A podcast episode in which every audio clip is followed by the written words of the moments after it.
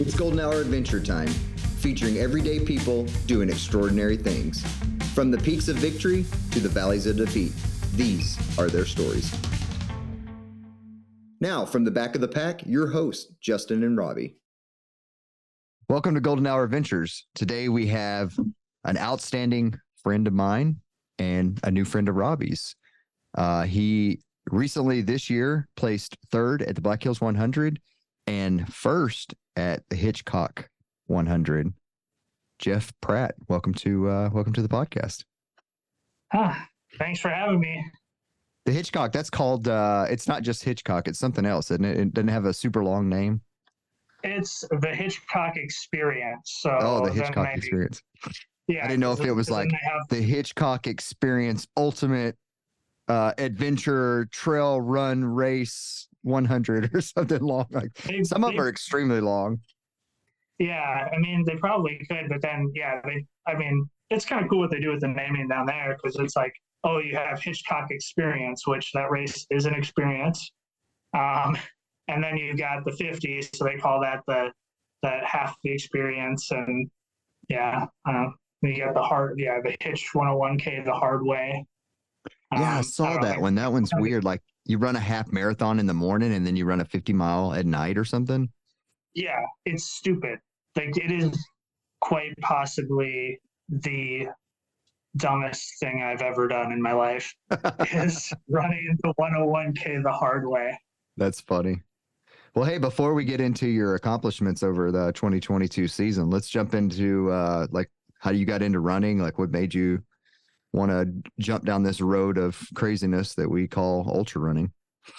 Okay. Um, well, I suppose it's, I mean, it's, I guess it's on other podcasts now, but uh, so originally I started running just because I uh, wanted to join the army when I was in high school and I was a little bit, uh, little uh, fuller bodied to say the least. so I, I like that um, term. you know, I had to lose a little bit of weight before I went to basic training. So I laced up some shoes that were they were actually basketball shoes, um, and I went for what I call is a run down to the end of the block, or I mean, it was like maybe a half mile or so, and uh, probably more of a walk. But hey, fifteen minute miles are good miles They are still um, miles. and uh and then uh yeah i guess the rest is kind of history i mean What year was that? that would have been 2007 Okay. so um i wasn't like somebody who ran cross country in high school or track in college or anything like that i just laced up a pair of shoes and went for a run and I enjoyed it. I found some enjoyment in the misery, I guess. I That seemed like a question. I was like, I enjoyed it. yeah, I don't know. And then like it was weird because like in my time in the army, and I, I mean I guess I'm still in the reserves, but like I was in Kuwait for a period of time, and there was just nothing going on, or you know I had off days when I was in Iraq, and it was like just a really good way to decompress, like Yeah. just let everything go and just you know think about anything else other than you know the day to day grind or whatever's going on. So, um, and then yeah, when I was uh, eventually, I said, hey, I should try this like half marathon thing. You know, that sounds like a cool thing. And so there was a in St. Cloud, Minnesota, where I lived, there was a uh, the Earth Day half marathon, which is it's grown in popularity over the years. Um, it's really well attended, and so I'm like, I'm going to run that, and so I ran it. Um, kind of, I don't know. If you're looking at time, I, I, at this point in time, I didn't, I didn't really care about times or anything like Yeah. that. Um, I, I know, don't think just- that we and our, a lot of our audience uh, actually cares about time. So I'm a back of the packer, and that's what I claim. That's my claim to fame. So I actually love Yeah. that because it brings me back to like the times before I cared. And, yeah, Um, it's so much simpler. I don't know. Um, well, it's simpler until you're chasing cutoffs, and then Right. well, and that we can really, you know, chasing other people, chasing cutoffs. We Yeah. can relate. It's all the same, right? Whether you're at the front or the back, it's all just uh, some sort of mental grind. Um, yeah. so yeah, and then I was really happy at the half marathon distance um, until I met my now wife, and there was like, I'm like, oh, I should try one of these full things because you'd always go to like, and, and maybe you've been there too, where you go to this race and you're running the half, and there's this full going on, so then you're like seeing all these people that are like stretching and getting ready for the full, and you see it on their bib, and you're like, wow, that's that guy's cool and you know, well, I kind of want to be the cool guy, uh, you know. And so I let's do that. Um, so I ran a few of those, um, and I hated that. I the the absolute worst distance in running is the full marathon. It drives me nuts. I yeah, I hate that distance with a passion. But uh, but yeah, and then I moved to Sioux Falls. Uh, look was looking for some adult friends um, and that year I was signed up for a half marathon, a couple of fulls, because if you don't like to do something, you should run more of them, right? um, and uh, and yeah, so uh, I, I like on our face like the Facebook group. I moved down here from North Dakota, and I was like, how what do I how do I meet people? And so I'm like, well, I like to run, and I'm just like running into like the Facebook search and up popped this Sioux Falls area running club thing. And they said, Hey, we got a group run on Thursday nights at this state park. I'm like, I didn't even know there was a state park here. What? and I guess trail running, sure. Um, maybe the people are cool. We'll figure it out. Um, and I showed up and then the, yeah, that, the, I don't know. I fell in love with the trails. It was like it was like going back to when I like first got into really like I enjoy this. It was Mhm. just relaxing again. It was something to to kind of just re reset the mind and and really just get after it. And as you know, when you talk to trail runners, they slowly teach you how to do things that are maybe poor life decisions, um, like run ultras. Um, like, No, you skip everything. You go straight to what? ultras. That's how it works, right? Like, you always have like, if I were to ask you when you were like introduced to the idea of doing an ultra, you're gonna pinpoint somebody, some trail run you were at, and you don't know why you were at this trail run, and somebody said, "Yeah, we do this." You're like, "Well, how does that work?" You know, just trying to like wrap your head around the logistics Yep. of it all. I know the exact like- spot, the exact person. And like at first you say, this is a really bad idea. You say like, nah, I'm good. But over time they just kind of wear you down and all of a sudden, yeah, let's let's do Hitchcock 50. Like like what's 50 miles, right? yeah Um so yeah, that was actually my first ultra was Hitchcock 50 in shoot 2019. Nice. Nice. Going back to the marathon, how um how many marathons did you run prior to jumping into the ultra world?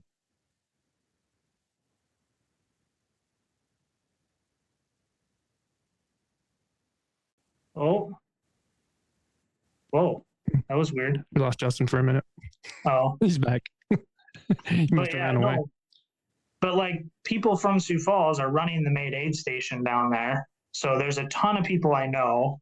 Um, and I didn't really understand the idea of crew at this point in time. I'm just like, oh, it, it'll be good to like have people there I know. So let's all go down there and check it out, see what it's all about. So, how was your first 50 miler experience?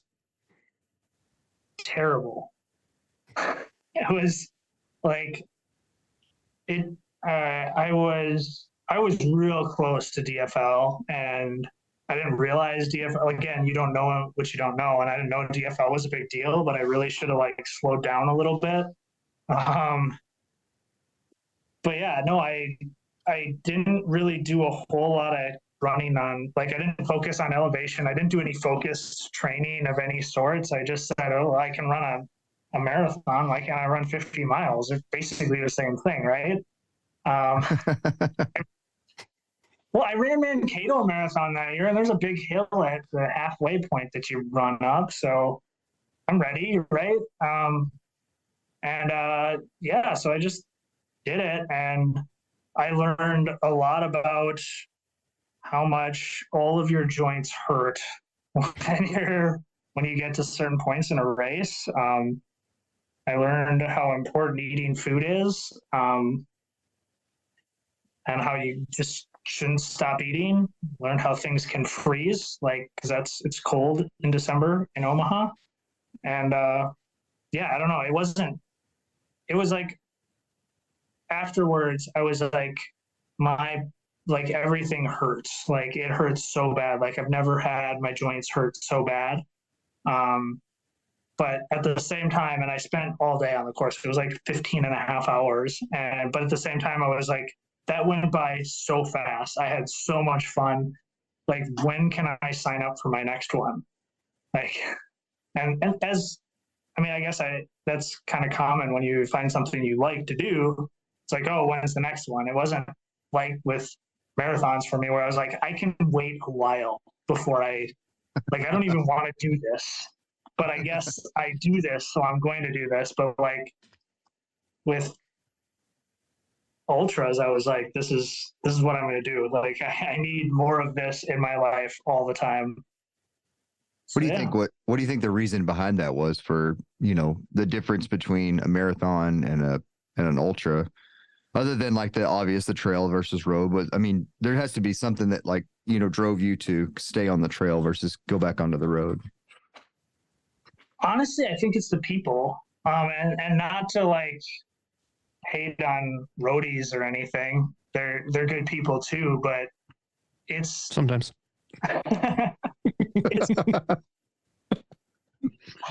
it's it's a different mentality um yeah on the road you're just constantly always chasing this this time a pr a um a fastest mile a fastest whatever but when you get on the trail none of that matters um and because of that it's just way more laid back like you're not going to catch a bunch of road marathon runners grabbing a beer at the trailhead for like afterwards. You know what I mean? Like,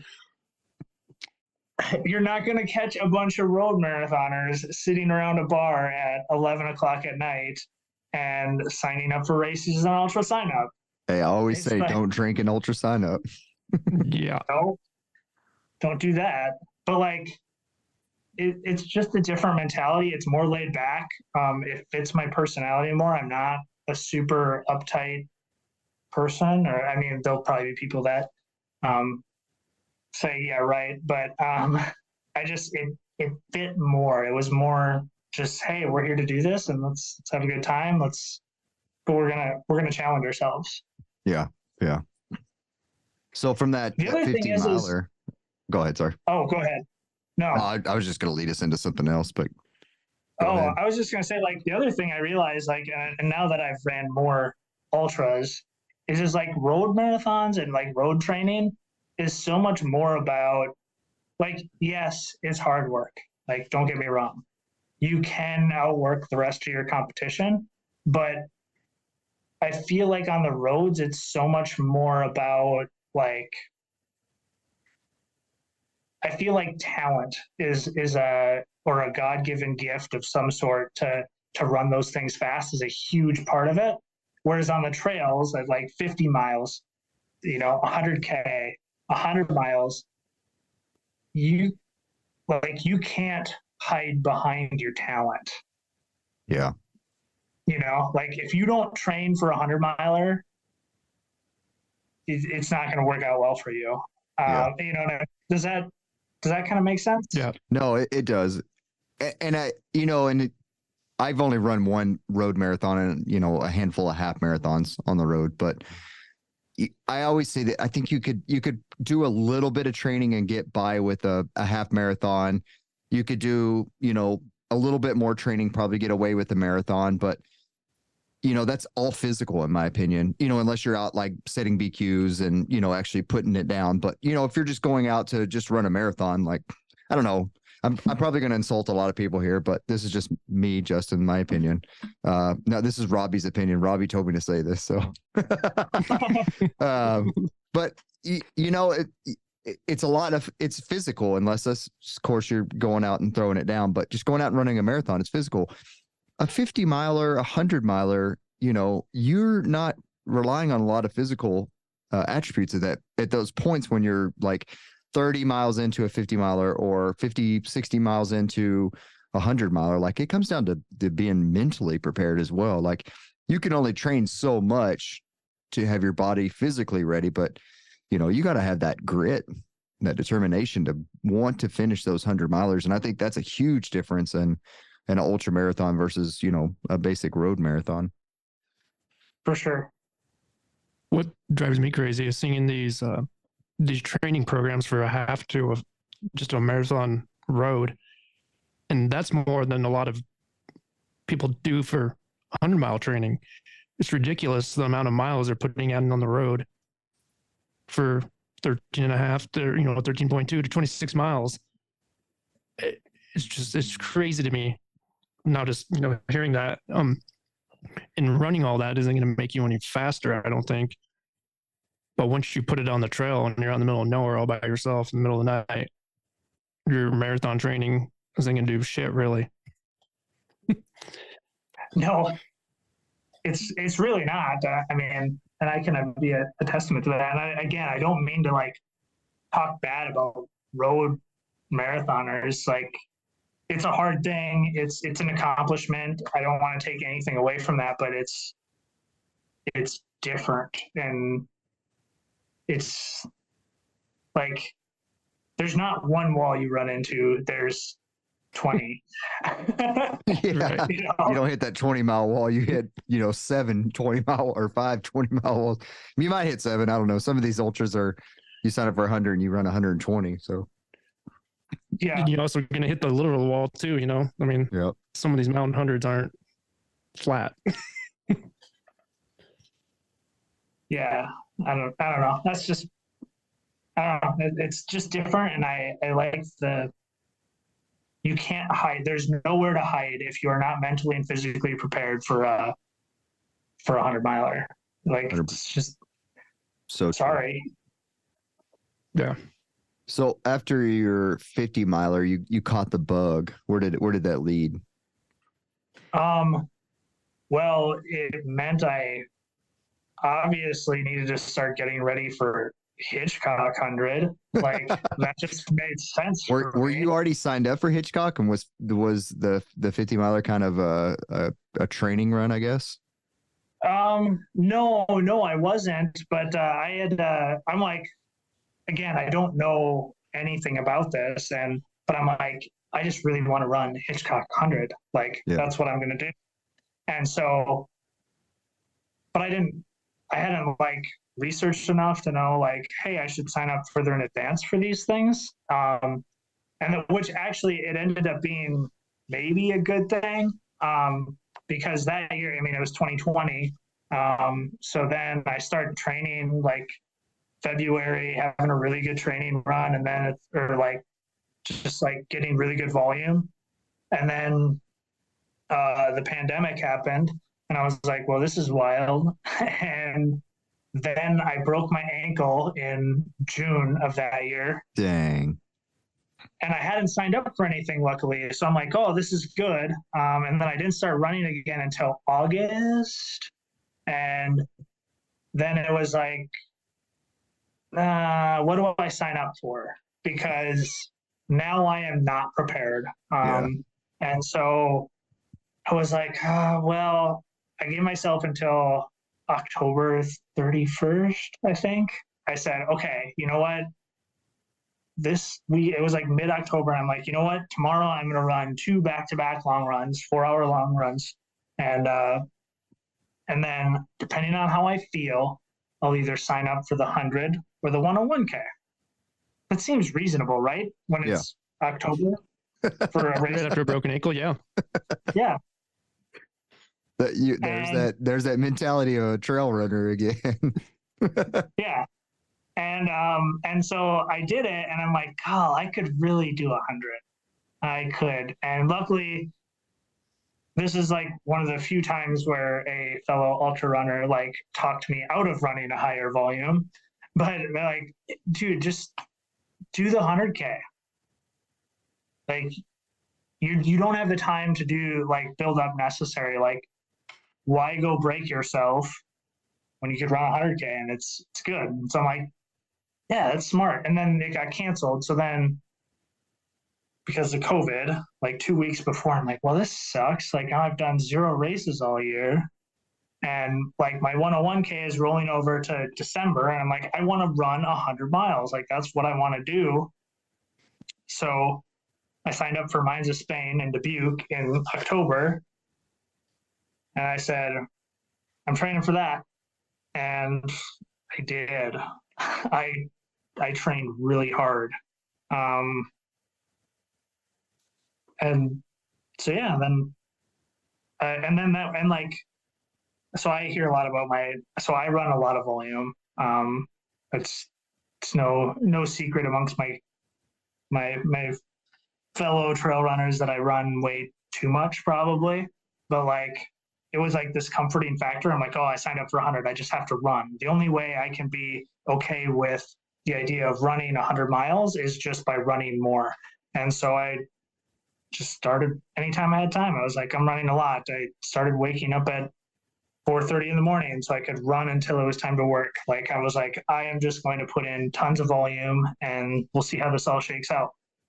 So kind of the story on how I ended up at Mines of Spain 100 um, which I picked Mines of Spain because there's a there's a couple people from Sioux Falls um, that have that run it, and uh, there was two people, two two or three other people running it that year, and like one of like uh, Andy, somebody I train with a lot. She's ran it every year they've had it. She's part of the 500 club down there, um, and uh, so yeah, it was just kind of a cool cool experience to go and do, and then I did really well, like and.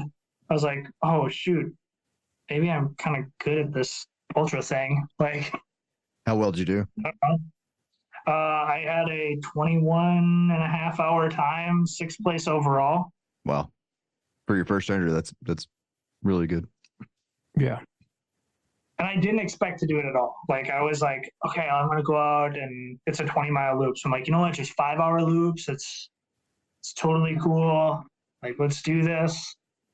And then I did my first loop and Jess Walhoff uh, was out there and she's like, I did it in like three hours and 20 minutes. And she's like, oh, geez, got to redo on this. She was my crew chief. She does all the math. And then it's like, I'm still laying down like four hour lap times. And she's like, oh, geez. Making it work. Yeah. So you say when you train, you you train heavy volume. Even till even today, you still train high volume. Oh yeah, hands down. I, I I know the coach in you is probably like it's you know what's why you know it's not necessary. Yeah, you know, I'm I'm just always intrigued. Like if it if it works for certain people, it works. You know, I'm not gonna you know tell you that that's not good or not. You know, it it, it comes down to what your body can handle and how well you you prepare it to be able to handle. Yeah. I'm just intrigued on like what does a typical week for you look like? Well, so are you talking like total train like Let's just say you got a you got a hundred and you're two months out. Like what's a two months out? Yeah. Um, well, I'm probably in hundred mile weeks at this point. well um like and even like i i'll get going and like i found my volume climbs more and more every time i run 100 um which i think is interesting. So like again so the other thing that's interesting about ultras is you don't get good at them overnight. It takes years. Yeah. Like you your your volume goes over years. So i would never recommend like if this is your first 100 like go and start running 100 130 mile weeks like like don't do that that's a horrible idea like Yeah, you're definitely asking. You're asking for an injury at that point. Yeah, but like, you know, my first hundred, I, I pulsed up, I got up, up above hundred miles like one time. Second hundred, I was, I was at like 110 a couple times, um, two, three times. And then coming into Hitchcock this year, well, I had, I was battling injuries. So like you saw my training volume going like this. I got, I dislocated a bone in my foot at, um, at Black Hills. So then that threw a whole bunch of weird things at me going into Hitchcock. But like, I had like three solid weeks at 110 to 120 miles. And then five weeks out, I hit 130 miles up Wow. that week, 135. I've never done a hundred mile week, and I've I've always been intrigued on what a hundred mile week looks like. I just I don't know. My body does really well at like sixty, and that's kind of you know I've gone I've gone seventy, and I just I don't know. My body just and I guess maybe I just wasn't comfortable at that, you know. And I you got to build your comfort up, but to to me, sixty was just I can handle that. You know, the, it's it's not too stressful in my life with my family. You know, 60 is comfortable for me and and so you know i have a lot well not this this time i didn't have a lot of high high weeks but um you know i'm not competitive so i got more mental grit than i do anything so we're just gonna rely on that one but but but no, I mean, I guess I, I break it down. So like, I'm lucky enough that I work from home now. So like going on a lunch run, no big deal. Um, so I'll take an hour and and go run some miles. Um, nothing crazy. Um, if I wake up early, I'll go run a few miles. But then you know, it's a lot of the two days. Because if you so like I I think of my and I don't go out searching for 130 mile weeks. Like don't like I never have like a weekly volume in my head. It's all about monthly volume. So if you look at my training plan, I'm looking for 200 to 250 miles in the first two months. Um, then months three and four will be between 300 and 350 miles. And then month five is your like I'm looking for four 450. Um, and then after that, I usually taper for three to four weeks and go knock it out. that's super impressive. What uh so let's jump into black hills since that was uh you know your first 2022 race where you were successful. Let's let's let's walk through Yeah. that one. Yep. Got the uh the third place skull hanging in the background. Yeah, third place. Uh I it's still, I want still super impressive man Yeah. No, I'm sorry. You just like like so to just kind of like this was my first competitive. So well, okay. Let's before we talk about Black Hills, let's back this up just a little bit because I I ran mines. I did really good. That was you know 2021. Six weeks, seven weeks later, I ran Hitchcock 101k. Um, took second place overall. Um, and but at Mines and Hitch, I I wasn't super impressed with my performance. Like I kind of like I got done and I was like, I could have done more. You know, like I didn't. you still have some juice well, yeah, I had juice left in the tank, and that's, you know, what do you, what do you do? You Yeah. know, you you figure out how to do better the next time. And so part of what I did coming into 2022 is I said, I need bigger goals. I'm done just saying, like, I want to sub 24 or, you know, I want to finish. Um, I want to, I want to try and hang with these really fast guys I know from Sioux Falls. Like, I'm like, you know what? Uh, like, and I'd also, like, I'd paced at Black Hills in 2021 and I saw the, the Buffalo Skulls and I was like, I can do that. Like I, I can do that, and I'm going to set really big goals, and I'm going to get one of those, and then we're going to have a good day, right? Yeah. um, and so I, I attacked it all year, just like I trying to find by the way there's so few people that finish like with a sub 24 at black hills finding a picture of a sub 24 belt buckle is really hard because i want to visualize that all the time um, and so i was and so that was impossible so i just like looked at pictures of buffalo skulls all the time just to take I didn't realize that that was. uh I mean, yeah, I, I mean, I knew that there wasn't a lot of people that sub twenty four did, but I just didn't realize that there was over over the history of that that there was not that many that had done it. Well, and so usually your your top three are all sub twenty four. Yeah. Like in really fast years, you get four maybe, but even sometimes your top three aren't all sub twenty four. So Yeah, it's like, and that was where I kind of uh, when I set that goal, I'm like, I can do that. I know that the race is, you know, five miles longer than mine's, but that's an hour, right? Yeah. So that'll work out. The math checks out. I can I can make that happen.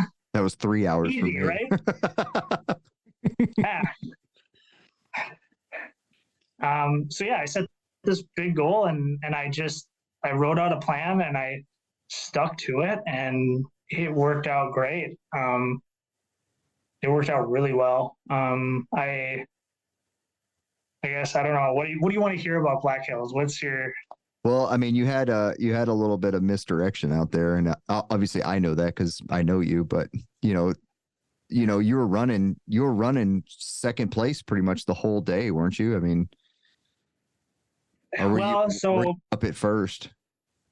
Uh, I was not. So coming out the gate, um, Andrew and New York guy, um, like Okay. they went, and I was like, like I got to like they were running away from me, and I was coming down into that, what's that first aid stations at Meade or some. I don't Alkali? Yeah, alcohol. No, Alkali, maybe. I don't know. I can't remember the name, but I, I was like, I look at my watch and I'm like, okay, those guys are running at like an 18 hour pace. I'm settling in. Yeah. Like, see ya. Yeah. They came through like in 40 something minutes that first seven miles. Yeah. I think it was would- 41, 43 or something like that. Yeah. I was at like, I think I came through it. I think I was probably already five, 10 minutes behind them because I was just like, you guys do whatever you want to do. I don't want to have any part of that. Um, but then, so like, you know, you go under the interstate and you're doing those switchbacks. All of a sudden, I come around a corner and there's Andrew. I'm like, where did you come from? Uh, I I didn't even really know what he looked like because I barely, you know, he was he was literally this name on UltraSignup that I just like stalked for the year. Um, but uh, but yeah, I was like, oh, there you are. And then I passed him, and I was like, okay. And then he was like, he was pushing me, and I was like, I don't want to be pushed. You know, I I kept so as many podcasts of, of, as, as I listened to about Black Hills and people that have done really well there, um, they said, don't let somebody push you. Um, like at that point in that long of a race, um, because it's it turns into a really big mind game at the end when you're looking down at your watch and you're already triple digits and you still have you know seven miles to go. Yeah. Um, so like, just do not get pushed. And so I let him pass me, and then and then I beat him out of another aid station because then coming into like coming out of Elk Creek, you know, like one of his crew people like looks at me and they're like, "You're not Andrew," and I was like, "Nah, he's he's up there a little ways. Sorry." Um, and then I did like this little this little twinkle toe thing. So I have two vests, and so um, Jess was like holding it there at the at that thing, and I like already had it off. I dropped mine and I like spun around and ended up with it on and was like down into the creek. I was like, wow, that was we got to keep doing this all day. You guys rock, like, you know. Um, so yeah, and then and then it started to hit me that I had done something wrong because my stomach just knotted up. Like, um, I was ready to throw up. Like, after I, I crossed a couple creeks and I was just like, oh no, this is not good. And that's like what, not 20 good. miles? Yeah, it's only 20 miles in or so, Yeah. huh? Yeah, I'm like 22 miles in and I'm like, oh no, oh no, this is what is going on. And I'm and I'm just like trying to drink water, but like I can't drink enough water. I'm just super thirsty and my, I'm like in knots and I try to eat like a Clif Bar or any sort of food and I'm just like just like it was the worst smelling food. Anything any food smelled just terrible to me. And I was like, well, this sucks. I really done messed up here. Um, but uh, but yeah. I, oh, and I was so thirsty, I had like drank myself out of water. Um, and then so coming down into Dalton, then I was just like, I need help. I need anybody who has advice. Um, luck, there were a lot of people from Sioux Falls there, and they were just like, "What do you need?" Um, so got some mints and like they just kind of got me to focus on the next aid station. Um, that was a really that Dalton Lake on the way out was really hard for me. Like not the time you want to have a hard time and uh, you know 107 in. mile race. but, but you know it was really hard. Um, but you know so I left with some candy and some mints, and I'm like I just got to get to Nemo. That's all I have to do.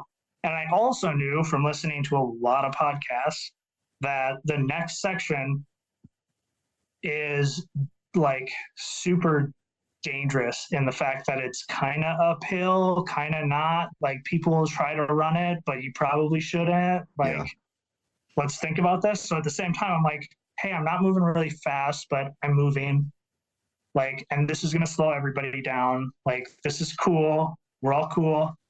And then coming into Nemo, I was like starting to feel like a million bucks again. And I was like, ah, I'm going to catch Andrew. Like, this is like my whole mindset. And I come into Nemo and I get, uh, I don't even get a new new pack because I was swapping every other aid station. And I'm like, all right, see you guys later. Feeling awesome. And then I hung a right um, I was running down that road that you know you catch the so yeah you get off the trail and like run down and pick up the trail again and and I saw this like red arrow that said you know go right and I was like I don't think you're supposed to go right here but this red arrow is telling me I go right and I like look down this road and I see a post for Trail 89 which everything says, hey, follow Trail 89. Like you just need to get back on Trail 89. And I'm like, hey, Trail 89's right there. This is where we're going. Solid. Until I came out on the road, like at the entrance, so like where you, because you, you know, you get off to go into Nemo, and I was back on that road, like right in front of Nemo. And I was like, this isn't right. And so I'm like about to like turn around and go back into the trail, which would have been the absolute worst thing I could have done. when somebody in like this giant truck pulls up, he's like, You racing? I'm like, I thought so. And he's like, You're not supposed to go that way. You're supposed to go into the town. I'm like, No, I know. I already went into the town though, and now I'm here. And he's like, what you need to do is go into the town and then they'll help you figure this out. And I was like, actually kind of like, man, this guy, is he with like one of the other crews trying to like mess with me? Like going full conspiracy theory. And uh, I'm like, you know what? I'm going to go back into the town. And so I get there and there's uh, Emily Wanless from Sioux Falls, even though I know you Rapid City people, Black Hills tend to claim the Wanlesses, but um, but she's like, you could tell she was kind of shocked to see me there, but she's like, I'm like, Emily, you need to help me get out of here. And she's like, what? Yeah, but um, you got to get checked in first. Like, no, you don't understand. I've already been here once. I got lost. I need to get out of here. And like, she's like, and then like another guy would, they were like, uh, you got to go that way, run down this road. I'm like, I did run down this road. I got lost. Can somebody come with me? You know? So then somebody actually ran up the road with me and like got me all pointed in the right direction. But by then I was just like, well, shoot, how many, how much time have I lost? You know, because when you How many extra like miles had you done? I I didn't know. I was just like, I didn't I didn't think to look at my watch or anything like that. I was just like, I do not know what happened, but I know that I am lost, and so many people could have passed me that it doesn't matter. Like, Yeah. um, that was also my one big fear going into the race was getting lost. Although I thought it was going to be when I got into that like Deer Creek Trail. Yeah. Um, but no, it was in Nemo, South Dakota, and I was so upset. Like I was just thinking, like, how many people passed me? Because when I went into Nemo the first time, there were no crew there, and when I came back, there was tons of crew there. So like, you know, were they leaving? Were they still waiting for people? How many people passed me? Um, like, and all this, and like again, my I was just feeling great, and then it's just like another low, and it's like this race is killing me. Like this is this is this is absolutely terrible. Like, and I threw a nice little pity party on that ATV trail after Nemo. Like, I was like, this sucks. This is terrible. I'm never like, I don't even know. I don't, I'm, I'm just, I just gotta get. Like, I was so angry. Like, I went through all the emotions. I was sad, throwing a pity party. Then I'm just angry at myself, and I'm just like nothing. There's no positive thought. Like, and I mean, you've ran 100 miles, you know, like Yeah. you, you do not have time for this negative. Like you, do- you can't waste your energy on it. But that was where I was at. So But your headspace goes there because you don't, you know, you don't really have anything else to focus on other than I'm going to be out here for a long period of time, you know. So you're I just your made it mind plays dirty tricks on you. yeah, and uh, and yeah, so literally while I was lost, I actually missed the New York guy coming back. I never saw him come back past me. Believe it or not. really? Yeah, he uh, he I, I he never he never I never saw him after that after the first start of the race because I was lost. Um, which actually played some weird tricks on me because when I got into say Pilot Knob after that, I Yeah. think, and uh, like my crew is like, "You're still in third place." you know and i got there and i was like i'm still in third place like nice Boom, mental flip. yeah like i need to go like so i just got a pack and i was like i'm out i'm out and then like um andrew like i saw andrew running back like it was he he passed me or he was coming back like as i was hitting it was just after that turnoff onto deer creek so i'm like i'm thinking i'm not that far from the turnaround point you know so he's not that far ahead of me. So okay, maybe an hour. All Yeah. right. Um, and then uh, it was like you know where you have that log across that like pond thing to go into Silver City. Yeah. Um, like that was when the first place female was coming back, and I was like, "Holy crap! I'm actually in second place." You know, like again, I didn't know I didn't know about this New York guy. Like, for all I knew, he passed out or like got lost or blew up or I don't, you know, I don't know. Um, but my crew's telling me I'm in third place. Well, maybe they meant third place overall, but I'm actually in second place. You know, um, and so it was like this big mental flip where I'm like, you know what? I need a better attitude. I gotta, I gotta figure. You know, I, I needed a better attitude. So I got to the, got to the turnaround point, and I'm like, "Hey, crew, I need new shoes," you know, and they're like, "Why does he need?" Yes, new shoes, new shoes and socks. Um, you know, because I I don't know. You you played that game before, right? Like, Yep, new shoes feel amazing. they do. Um, and and so I'm like, let's do this. And I was like starting to get all amped up again. And and like luckily I had a, you know, then I got a pacer and I had like this um this guy named Chad. He's a he's kind of like the one of the old Yodas from from around uh, Sioux Falls, and he was like very good at like focusing me on what the next thing was in the race and like I went crazy. Like I I was a man on a mission. I think like it's I slowly turned into I, I don't I didn't recognize myself. I was like I went into this whole other like I don't know. Uh, Justin Stenerson calls it the the flow state where he just shuts off his brain and he goes. And I reached that or something, but I did it for 52 and a half, 53 miles of just all out attacking the trail. That's cool. And then when did So, you yeah, find out that you were you were third male? Uh, I think it was at like uh, Alkali on the way back. Like, Oh, so they let you go Um, for a long period of time before before you found out.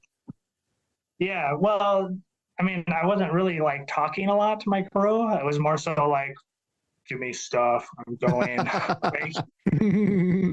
I need to I need to go like um and uh but like yeah no and and I was still thought I was there and then like I got to Alkali and they're like you can do the like you're you're so far ahead of the next place and like but you're you know five minutes from Mallory that's that's who they kept it. Mallory that was the first place female's name so because all night they kept telling me like you're you're gaining on Mallory. You're 10 minutes from Mallory. And I'm like, who the fuck's Mallory? Like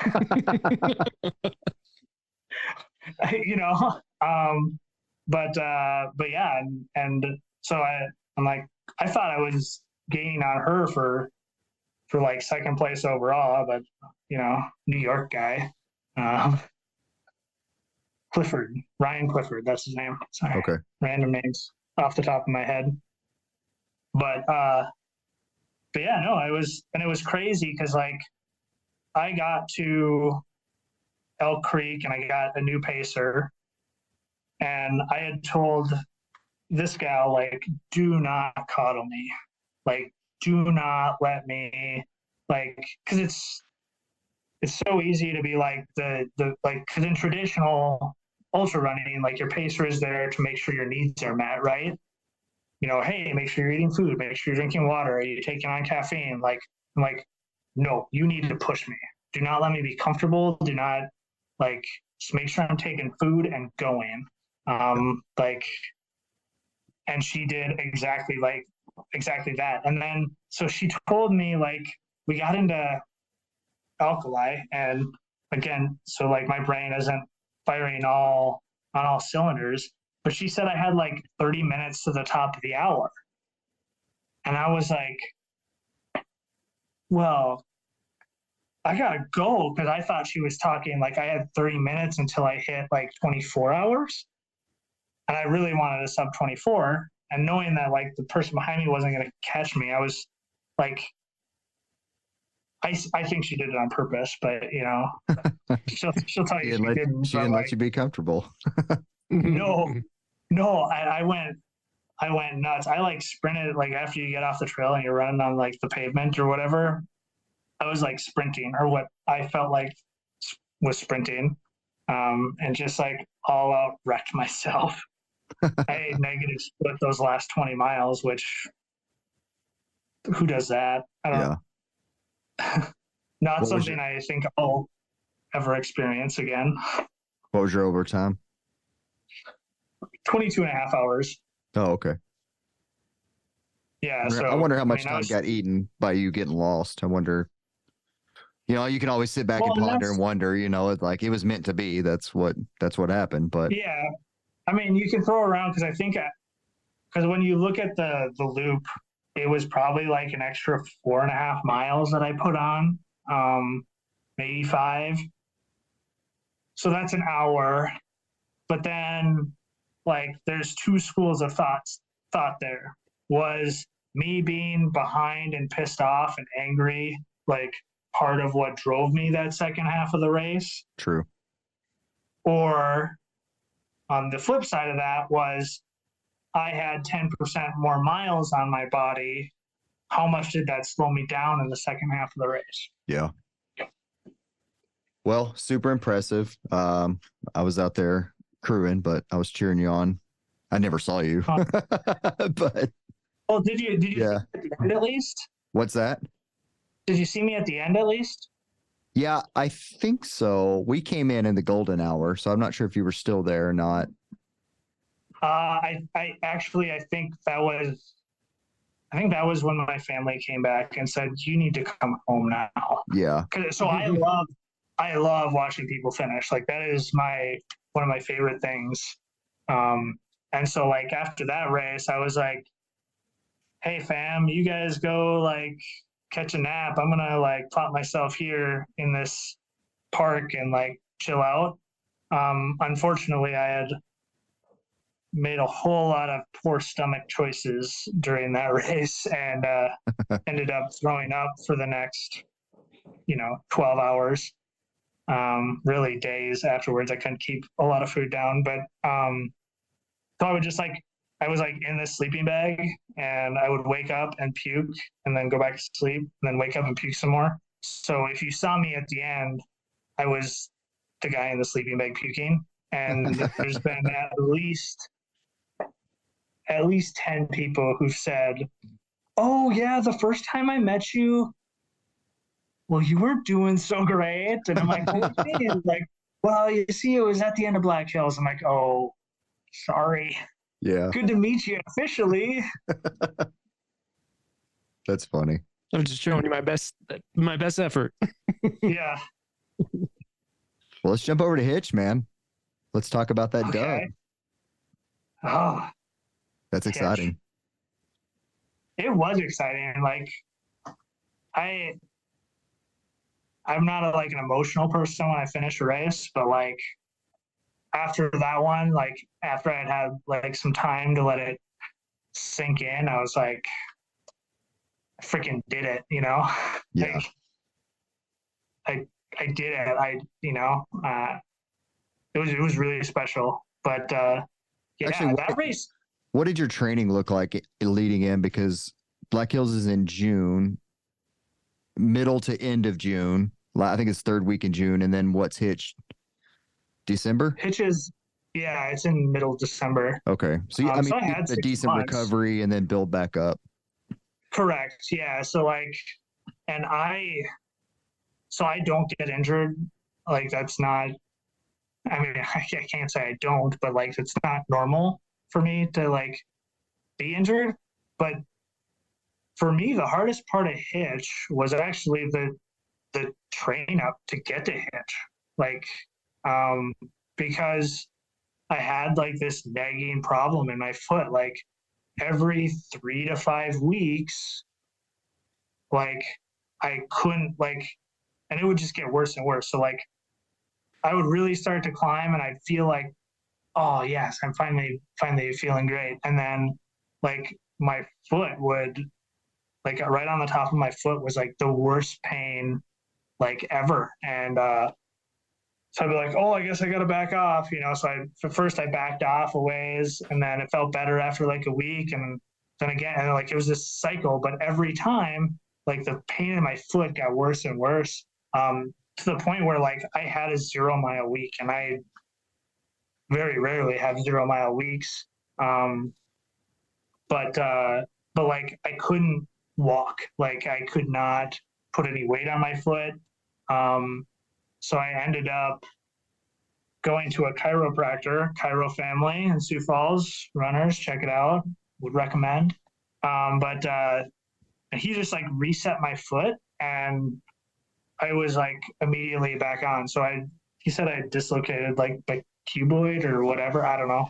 Um, but then I was just like, it was like re, it was like running all new again. Um, but it was weird. I'd have like, it was a very much a roller coaster of a train up. Like I would feel super good, and then I'd feel terrible, and then I'd feel super great, and then I'd feel terrible. And like I actually had to rely on my friends a lot to like, hey, come run with me because I I feel like trash. You know, like I need need other people to help me get in a good place mentally.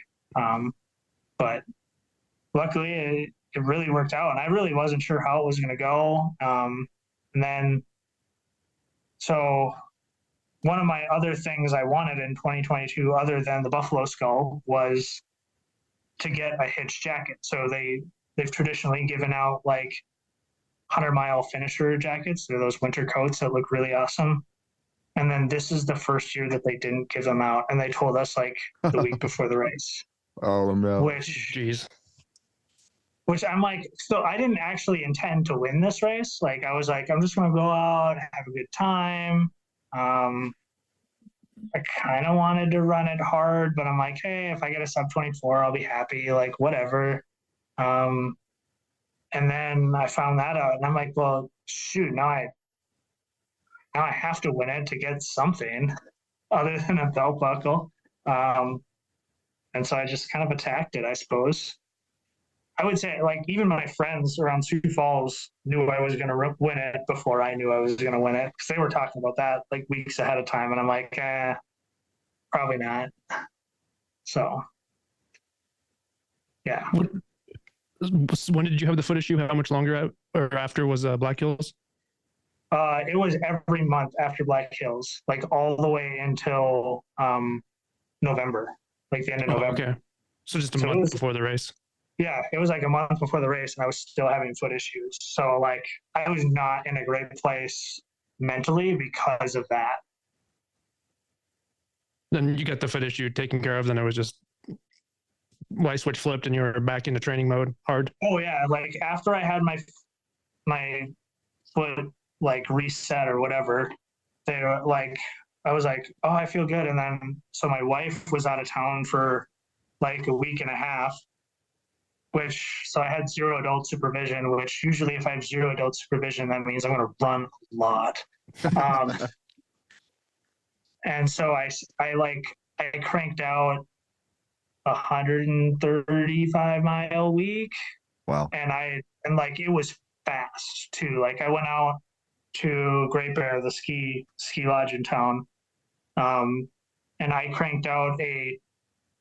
It was like a 25 mile run. I was only supposed to go four hours. I, I really don't run over four hours, but I felt so good during that run that I just cranked it out. I ended up doing you know 25 miles like at like 200 feet per mile and gain. I was just like, I, I killed it. And then the next day I went out and I did another four and a half hours at 150 feet per mile. Like it was, it was insane. It was, and then of course after that I was like, oh, my legs are tired. Imagine that.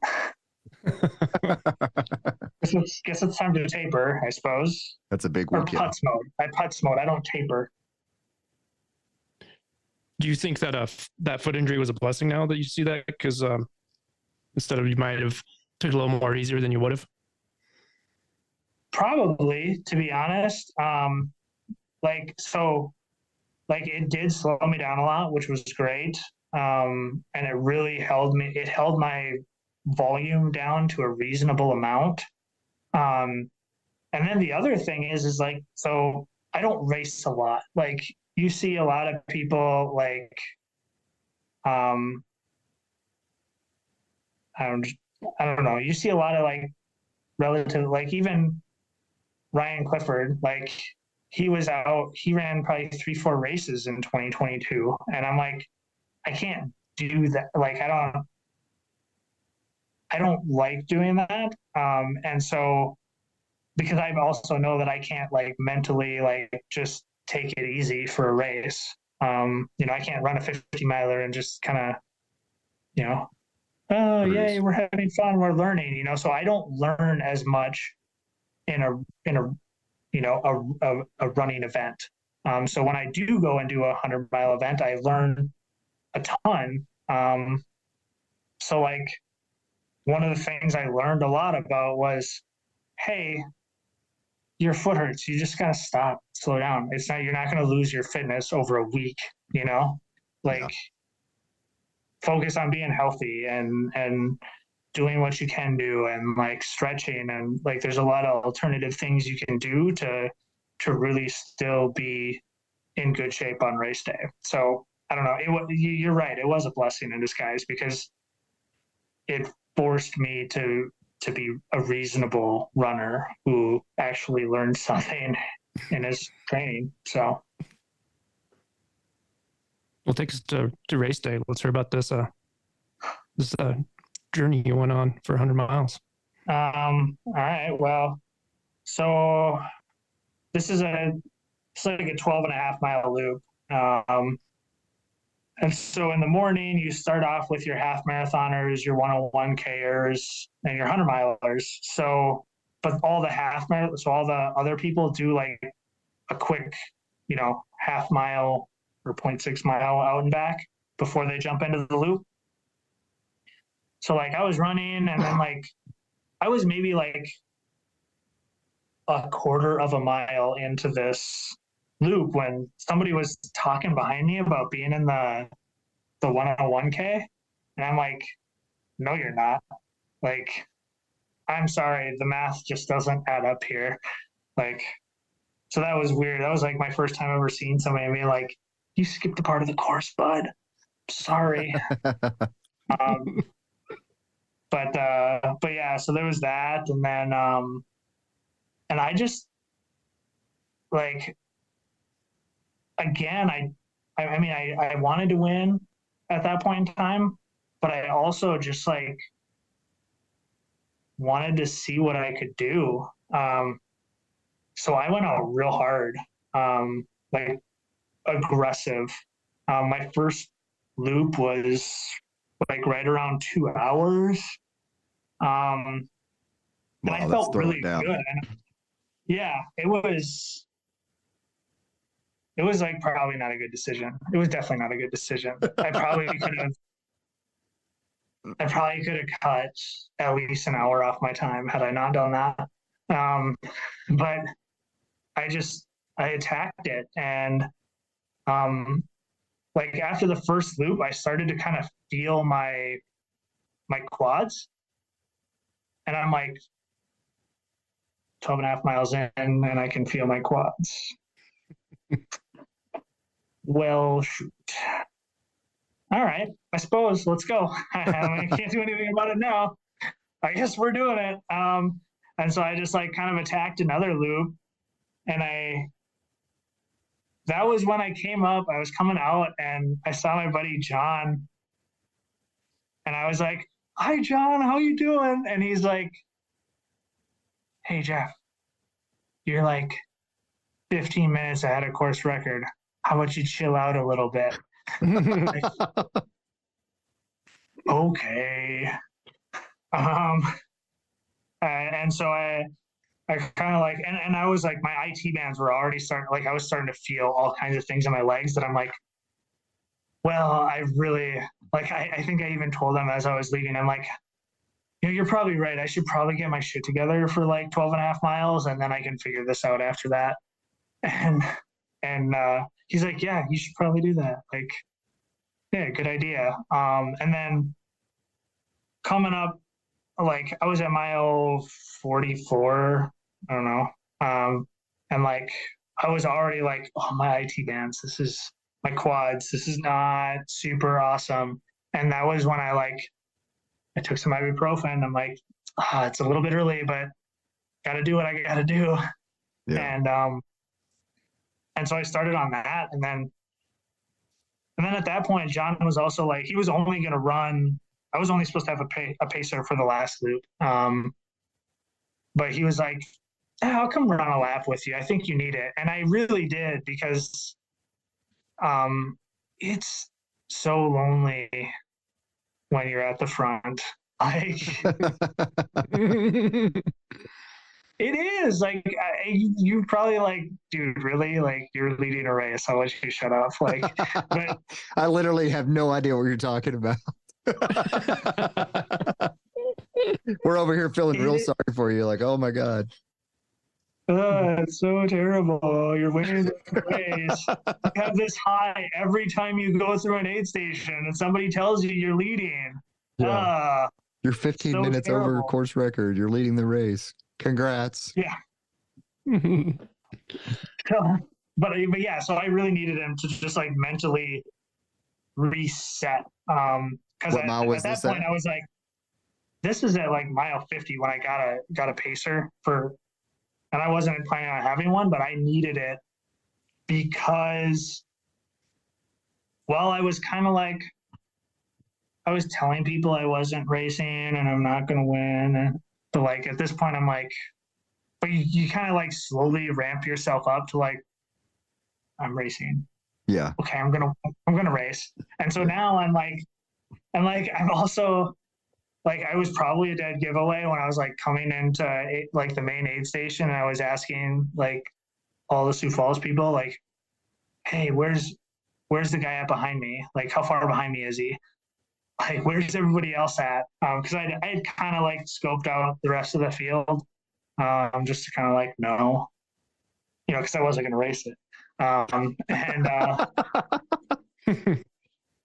and uh, and so I'm like getting all this feedback, and then like you know, so John did a loop with me, and he's like, "All right, here's how everything is happening." So at that halfway point, he talked me through everything that was happening on the course.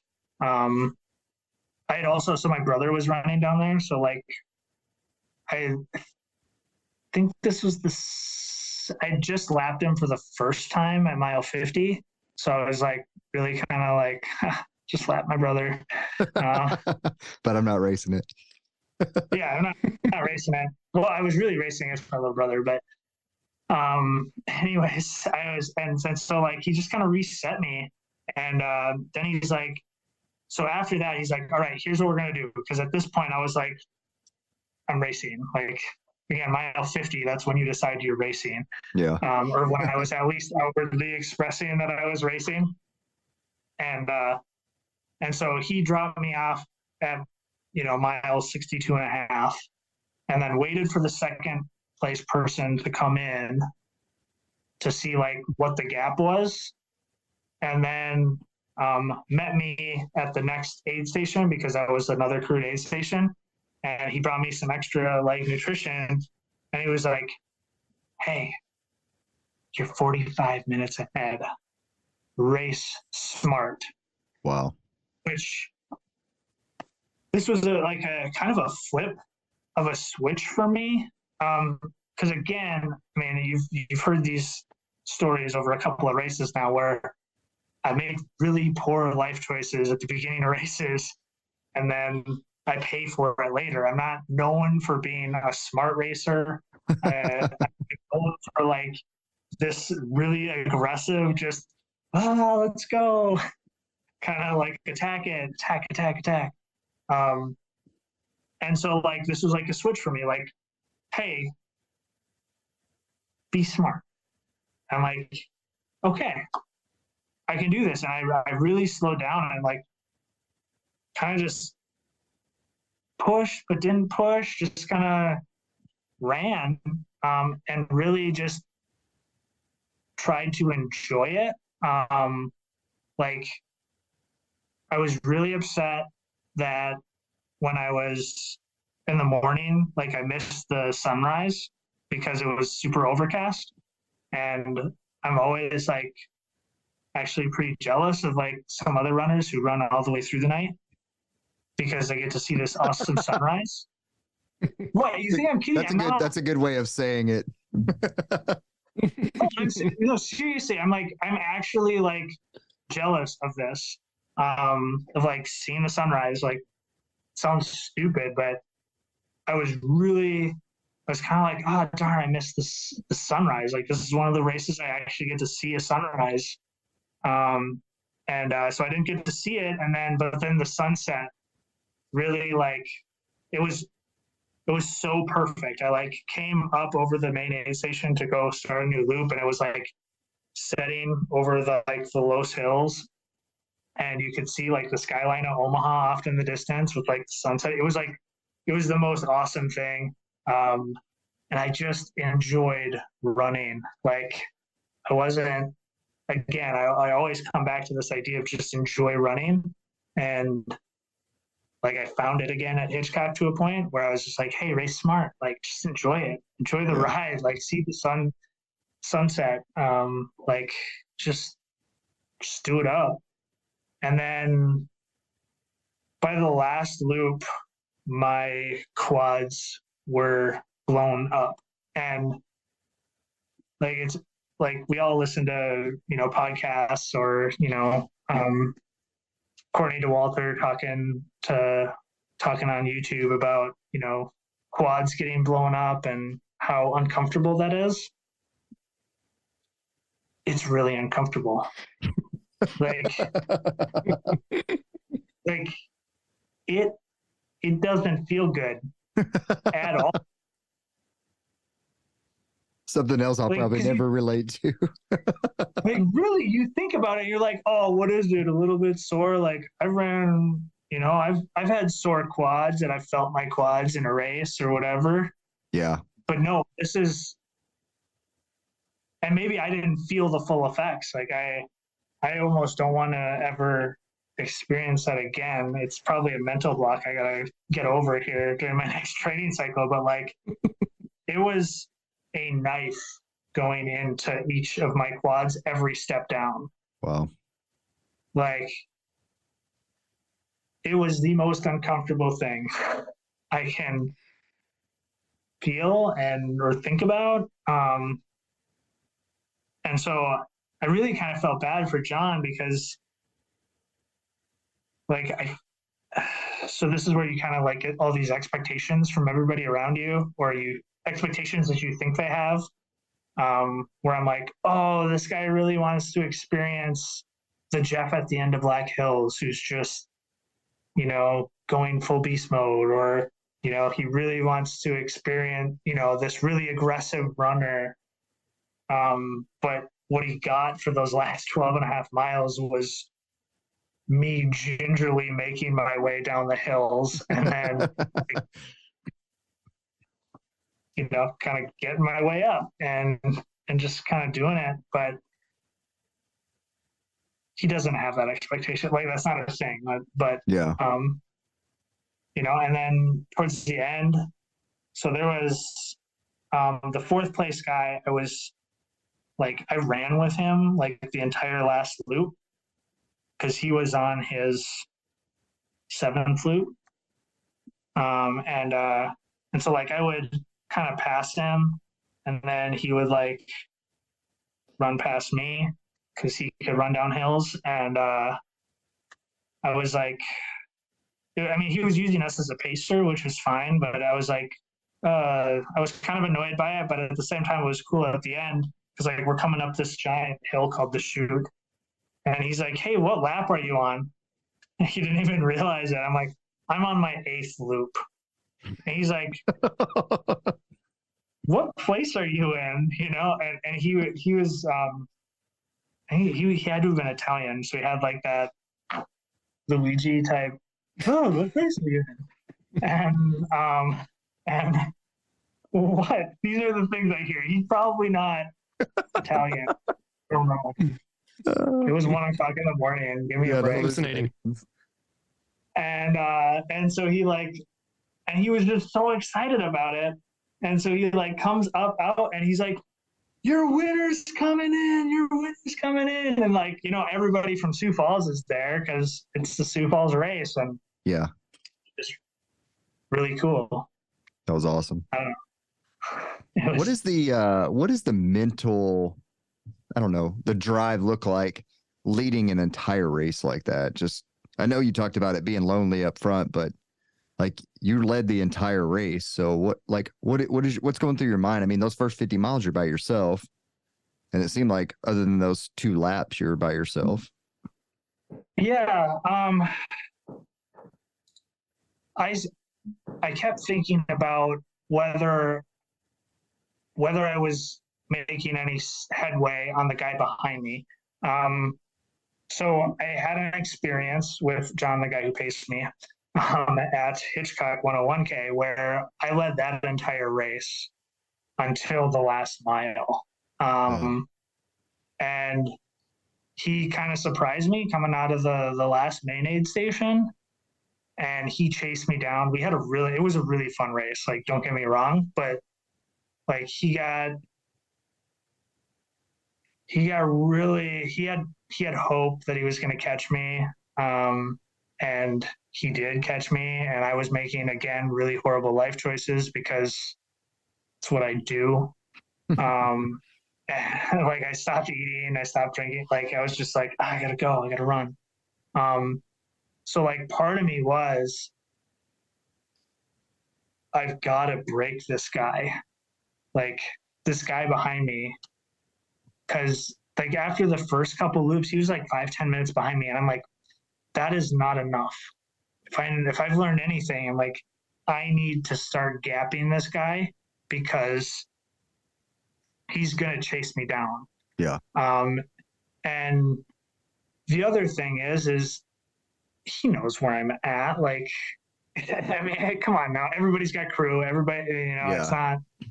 He knows how far. Behind, you know, that had so been heartbreaking not, for him, knowing he's 45 minutes behind you and that's exactly where I wanted to be. Yeah. like, well, because because it's like because the other thing is is it's like at the end of a hundred mile race you're gonna slow down. Like it's that's just science, you know. Um, and like and it's whoever mentally says they can slow down first, you know. And like for him, I heard that he had been talking to his wife on the phone and asked if he could slow down yet. Um, and part of that was that that kind of mental break that I that that happened to him was like I was constantly getting further and further ahead of him throughout the entire race. So in his mind, he could never catch me. So eventually, it was time for him to focus less on catching me and more on beating the person behind him. And when you can get to that point, um, you're good. You're good. Like, and that was what that was all I was focused on. Um, between that and laughing my brother, I just wanted to laugh my brother as many times as possible. I mean, uh, do you have a little little brother? I don't know. No so okay, so my little brother, um, bless his heart, um, he's like, I, I love him to death, but he, you know, he's always he's following me around, you know, ever since we were little, you know, and and so like my whole goal is just to beat him at everything because he's always thought like, you know, when you're when you're somebody's little, because I have an older brother too, but like I always wanted to be like him. I always wanted to beat him at whatever he was doing. And my little brother has the same mentality towards me. So even though I'm old now, I can still beat my little brother. And that that is like so solidifying, you know? It's like we're wrestling in the backyard again and I totally beat him up. Like hey. That, that's awesome. so what do you got uh what do you got on your race plans for 23? Man, it is all about Mines of Spain. Okay. Mines of Spain 100. Okay. Um, I really, so they give out a WWE championship belt to the winner.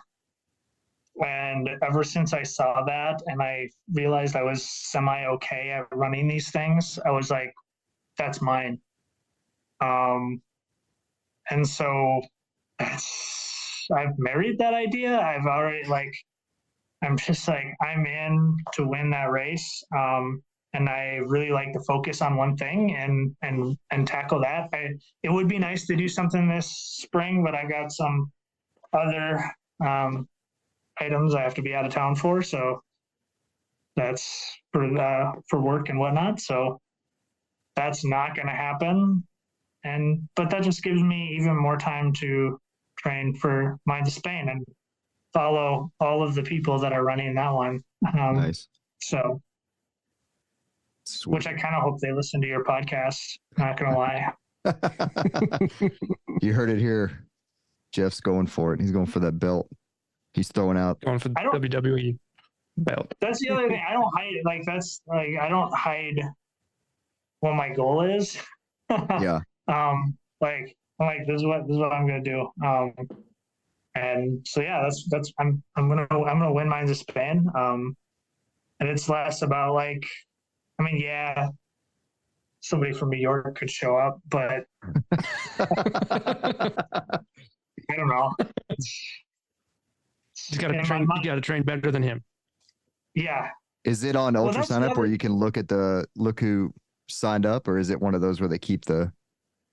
Oh, you can hidden. see everybody. You can see everybody, and I could probably. Uh, I might have note cards somewhere around here on who I'm watching. Keeps them written down. Look at think I'm every kidding? oh no, I don't. You're- That's you're funny, dude. I can't Well, I'm wait. to following all of the races that they've signed up ahead of this. Like, I have this really when I when I put my mind to something, I really like lock down Dial in. and so so yes i've already like looked up like every, like everybody else on the list. Um i know that there's a few of them that are signed up for some other races on the front side of mines so i'm interested to see how those turn out. Um i might have found some of them on strava already. Um you know just Just some, you know, Just some quaint, quaint stalking. It's fine. it's it's ultra it's fine If you're going to win Mines of Spain in 23, don't sign up yet. it's Love it. full It's full. The wait list. Yeah, get on that wait list. and then they'll announce you on the Facebook posts. oh, do they really? Yeah, they do. Like, and so, well, so, okay, like, all, all things, it's, this is kind of funny because, again, I wasn't racing Hitchcock, but like, they also do like the announcement every time somebody signs up. So, like, secretly, uh, and you're, you're getting a look into the closet um, but like every time somebody would like sign up, I would like immediately look at them. Like I would literally get done running and I would just like look at my phone and I'd open it and there'd be this notification on Facebook that somebody else signed up for Hitchcock. And I'd be like, oh, who is this? like in my truck, like not even like driving home from the trail, and I already had their UltraSignup pulled up, and I'm like, oh, okay, oh, um, yeah, all right. but he wasn't racing it. No, I wasn't. I wasn't racing it. I wasn't like. Oh my gosh, that's funny. Oh, that's funny. so we always ask at the end of our uh, podcast uh, a couple questions. So we'll- we'll lead off with the first one. What kind of gear are you using? Uh, all right. Well, gear. Well, so I haven't raced with it yet, but I just got a new Coros watch. Nice. Welcome Nice. to the family. I'm I'm really excited for that. You know, not having to plug in my watch for Yeah. a large portion of the race. Which Um, one'd you go with? So that, uh, it's the uh, Apex Pro. Oh, cool. Yeah. I just I So, got yeah. the I upgraded to the Vertix this year. Oh, I charge it like once a year, I think. it lasts forever. It's insane. that's that's amazing. Um, so yeah, I got that. Um, which so uh, my gear is actually downgraded. So now my my little USB like charging device that I keep in my vest no longer need that. I don't. Don't need it. I'm just shedding weight like crazy. Um, uh, so from a from a running hat perspective, um, there's these little Hoka like freebie whimsical things. Yeah. Um, so I'm really working with the Hoka rep to see if he can like because they used to give away these for free at all of like the the like shoe wear wearing things, you know, and then Yeah. I don't know, they like gave them all away and now they never have these like cheap free hats.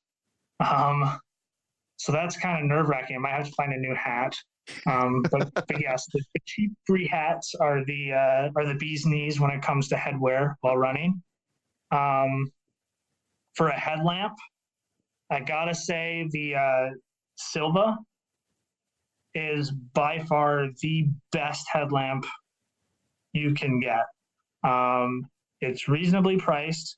It comes with a the the package right now. It's, I think it's Trail Cross is the version. I can't remember off the top of my head, but it comes with a, a lithium battery plus a um, pack to put like AAA's in. But the lithium battery, I have ran like so at Hitchcock, my very first 50 miler, I did 12 hours overnight and I never recharged it. And I still had battery life left and um, like ran with it for another month after that. So always go for that. Um, running vest wise, I'm all about my Nathans.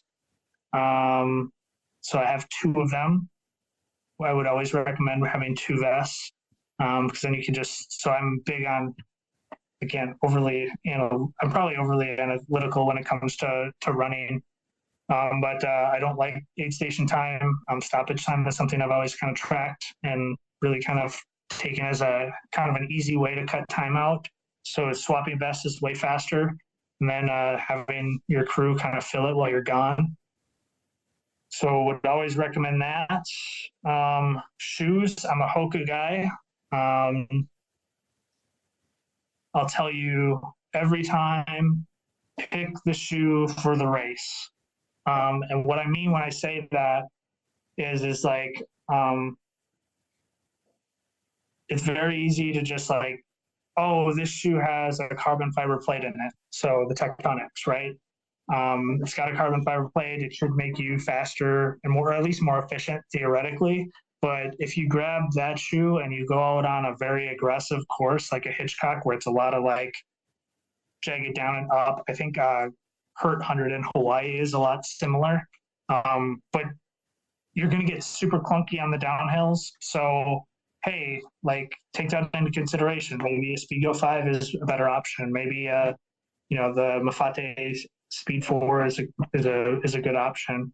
Um, kind of like think about that when you're looking at your shoe and what you're what you're going to run in. But yeah, Hoka, that's that's my jam. Um, and then um, I would let's see here other oh Falke socks, F A L K E, the trail version. Can't recommend those enough. Um, I literally have like zero foot problems anymore. Like since I got into those, like you, I don't even powder my my feet. Like I just go. Um, so yeah, highly recommend those. Um, and then oh, rain jackets. I would recommend anything free you can get. Um, I don't I don't like spending. I, there's certain things I'll spend money on, but like the rain jackets, my so I wasn't a big fan of spending money on rain jackets. So one of uh, my running friends saw me running in a cotton sweater in the rain once. So uh, Nike like, gives these rain jackets away for free to volunteers. So she's like, take these, please. Just, just um, so there's that. Um, and then, you know, so my last bit of running gear advice. So skies out, thighs out, get yourself a pair of ranger panties and and go. Like you just can't do it without short shorts. yeah. Like I three like it. inches. Oh yeah. Nice. I haven't jumped in the three yet, but I am in the fives. Maybe one day I'll get in the threes. Maybe when I start, you know, like doing 130 mile weeks and, you know, throwing down and digging Oh, up that's- ultra that's- signups, that's when I jump to the three inches. no, you gotta understand like the the sky when your thighs are out, they're getting that natural airflow. So it's just like this con it'll help, you know, starts the recovery process way early. yeah. Science. Yeah. Well, hey man, our second question we ask is, uh, you know, we're trying to grow our network with the podcast, and um, we always ask, you know, our guests is who's somebody that you would recommend for us to have on the show. It doesn't necessarily have to be a runner; it could just be someone that has a cool story. Um, man, have you met Jess Wolhoff? Uh, yeah, I know you've I've- ran a couple races her. yeah, I, I know Jess pretty well. She's an you awesome. You really got to get. I'm like, she's got a she's got a really cool story, you know, and and she. Hats off to her because she really likes crewing. Um, you know, uh, all things aside, that is, I'm not a real big fan of crewing. I mean, I'll do it because you know you got to support the community, but I'm not. A, I'm not a big fan of it. But she loves it, and she does just like a great job. And she also trains super hard compared to many other runners. Um, and and you know, she's also. I mean, like she's accomplished. Like she's got 100 mile finishes. She's got you know 101k wins Yeah, uh, you know, like, hey, hands down, you got to interview Jess.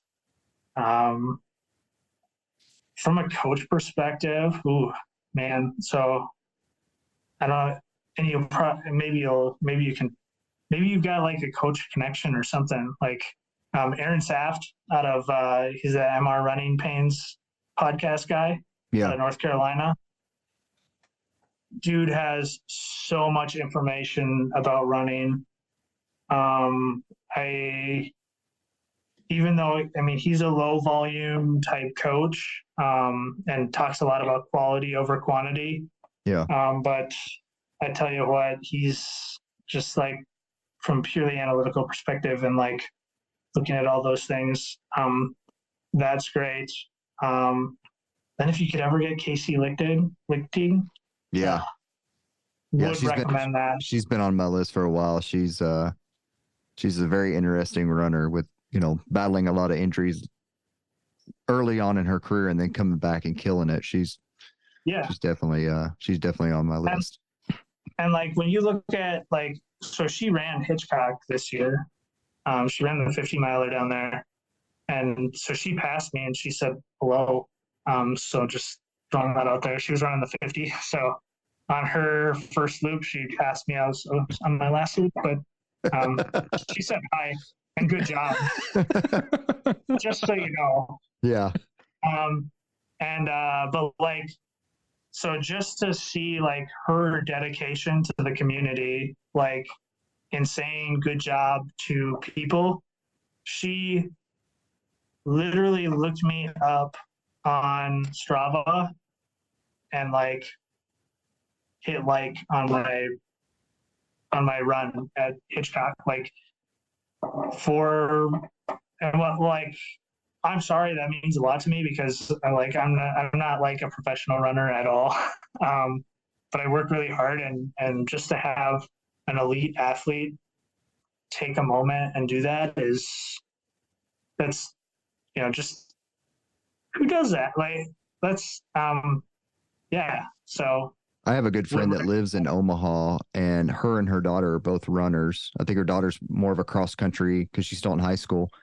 Um, and then you know, and so she told me that Kaci Lickteig regularly comes out to the Omaha group runs, and um, she she ran with her daughter the whole time, and they like she was just you know asking questions the whole time, and Casey was just you know filling her mind with all kinds of information. But it, you know that's that's got to be really cool for our you know a young athlete coming up, you know, still in high school as, as a cross country runner, like talking to an elite athlete, you know, and she's just answering all the questions. So, you know, people like that that that are in our sport, that's just it's super cool to me.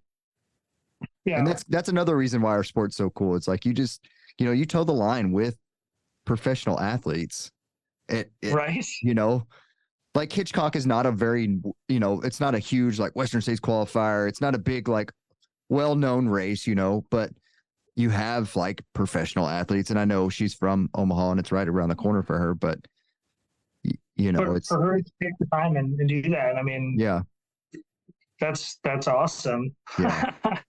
So I, I think it's yeah, she's she's definitely on my list to to interview. Kaci, if for some reason if you're listening to this, let's let's set it up.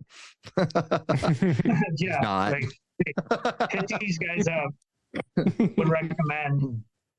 Well, Jeff, man, hey, I. I appreciate it. You, uh, dude, we had a great conversation. Learned a lot. Um, I look forward to following you this year, and I wouldn't say buckle up, but let's belt up. I guess that's how you say it. I, I like to have Yeah, themes for my runs, and so uh, I don't know. Maybe you could find something WWE themed, and that could be your cool little thing. I, I should like start posting like the people like like wrestlers on my Instagram all the time. Like, yeah, that'd be like, fun. that should be the next. That'll be my next thing. But I don't know. At the end of the day, I do have to say, as- as much as I, I mean, I probably I don't want to come off as arrogant in any way because at the end of the day, I'm just like excited to be like out there running and, and to be able to compete. That's not something I ever thought I'd be able to do. Um, So one of the things I want to tell everybody is that if you work hard enough, you can do you can do this. Like, you know, if you've got the time, you can do it. Like, um, seriously, I, I mean, I'm not an expert by any means, but I'll share all my training logs. I'll share it with anybody. Like, hit me up. Like, I don't know. I, I want I want everybody to know that like this is me being successful is is not something I ever intended to do or thought I would do, and and now that I'm doing it, it's I'm just thankful that I can. So. Sweet. Well, you mentioned Instagram. Where can people find you? Well, you got uh, Instagram. I'm the, the Midwest Ultra Runner. Um, I know it's such a cool handle. I don't think I ever live up to that. Like, I feel like I got to be funnier or more funny or something. I don't know. Um, so yeah, or you know, Strava, uh, Jeff Pratt, hit me up. Um, follow along. Show up to a Thursday night group run. I promise you. There's only like a ninety percent chance that you end up running ultras. I think that's a Thursday night group run anywhere. So, all right, Jeff. Hey, man, I appreciate it. Uh, great conversation. Uh, hopefully, uh, we can we can follow you along and see you hoisting that belt. All right, thanks, guys. Thank you for listening. This podcast has been produced and edited by Backbeat Sound. Come and find us on Instagram at Backbeat Sound 1776 or email us at backbeatsound1776 at gmail.com.